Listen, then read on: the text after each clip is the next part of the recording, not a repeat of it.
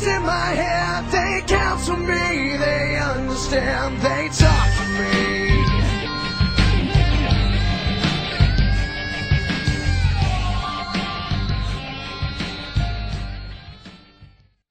Okay, welcome to the first episode of the Wrestling Report, Episode 1, brought to you by Lunchbox. I want to start off a little WWE news, talking about Jeff Hardy's airport incident from last week, where supposedly he was drunk in public, or at least intoxicated, meaning he could have been stoned or something. And does anybody really care? Seriously.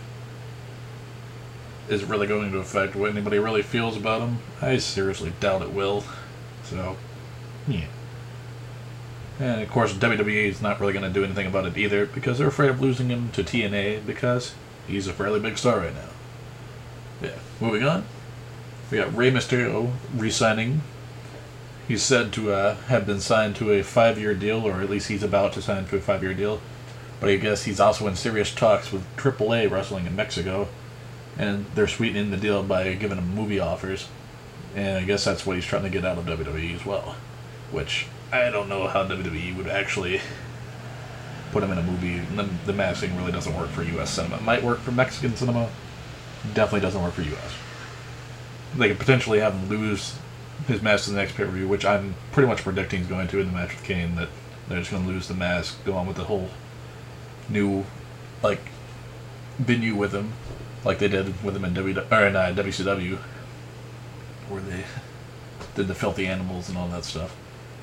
I can see them halfway doing like some sort of movie with them that way, but until that happens, I seriously doubt it will. Next we got second generation superstars, a la Cody Rhodes, Ted DiBiase Jr., Manu, who I still think is stupid that they renamed Manu from Afa Jr., but whatever.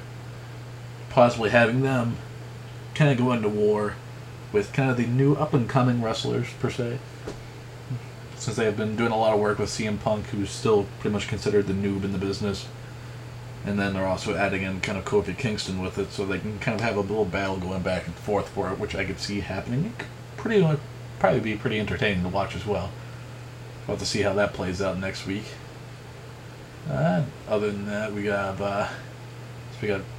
Vladimir Kozlov is getting an extremely big push right now, especially since he's been beaten up on Jeff Hardy and Triple H in recent weeks. It's a probably good projection that he's probably going to be getting some big name matches probably in the next coming months. Probably next month's pay-per-view, he'll probably be at least one of the headliners of it, which is kind of interesting, seeing as a year ago everybody's like, Vladimir sucks. Now he's kind of getting the whole Goldberg syndrome going, where he's undefeated, he's taking on everybody, he's beating the crap out of everybody. Chances are they're probably going to still do that, hype him up just like Goldberg was. Hopefully he delivers better than Goldberg did. Goldberg kind of got old after a while. So next we got Big Vito being arrested for domestic assault. It's another one of those moronic type moves that out of work wrestlers seem to do a lot. Of course, also his mugshot, which is posted online, makes him look really fruity, since he still has those kind of funky, girly looking eyebrows, which doesn't really make him look like a tough guy whatsoever. Let's see, we got Freddie Prinze Jr. has been on the creative writing staff for SmackDown for, I think it's at least been half a year at this point. But he's said to be doing an extremely good job, and he's well-liked, which, who knew that would ever happen, seriously? Like, I would have never guessed Freddie Prinze Jr. was a wrestling fan, yet alone that he would ever be working for WWE. But, yeah, if he's doing a good job, why not just let him keep going? We got, tonight, we have the final episode of SmackDown on CW, which is currently airing right now, but I'm TiVoing it at the moment so I can do this podcast. Maybe I'll throw in some results in a later, kind of like episode 1.1 or whatever, afterwards. Give you guys my thoughts on what happened tonight. Maybe I will, maybe I won't. I haven't quite decided yet, but why is WWE moving SmackDown to My Network TV? Seriously. My Network TV. Who's really even heard of it? The only reason I've heard of it is because that's the only channel we got in at work. I guess they might be pulling in a deal or whatever to try to help bring ratings to the channel so it doesn't, like, drop off the face of the earth or something. Hopefully, WWE doesn't get kind of drugged down with it. That's it. We got a little bit of TNA news, just kind of like a little brief snippet. So I haven't really been keeping up with TNA that much recently, which I'm planning to kind of get back into it.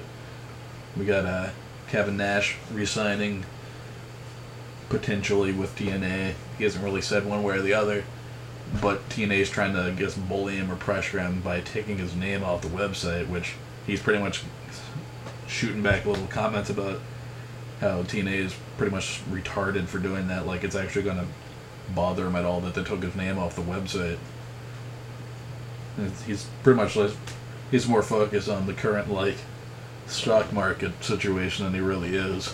Whether or not he's going to re-sign with TNA, I honestly think it would be cool. Like, there were some rumors going around last week or so about WWE signing him briefly to do a stint with Shawn Michaels, kind of redoing the whole Shawn Michaels, HBK, and Diesel type thing, or he's his bodyguard, to kind of combat Chris Jericho and Lance Cade, which would be pretty cool, kind of nice and, like, nostalgic in a way. I seriously doubt it's actually going to happen, but we can dream. Yeah, that about does it for the first edition here. Not too long, kind of short and sweet. Keep them coming. I'm probably going to keep them maybe on a bi-weekly basis, get a little Raw news, get a little SmackDown news, maybe some Impact. We'll see how this goes. Thanks for listening. Tune in next time on the Ward-Clarke Network. If you ever take a trip down to Cobb County, Georgia, you better read the signs, respect the law and order, you'll serve hard times. You'll be serving hard times. You know the big boss man will make you walk the line.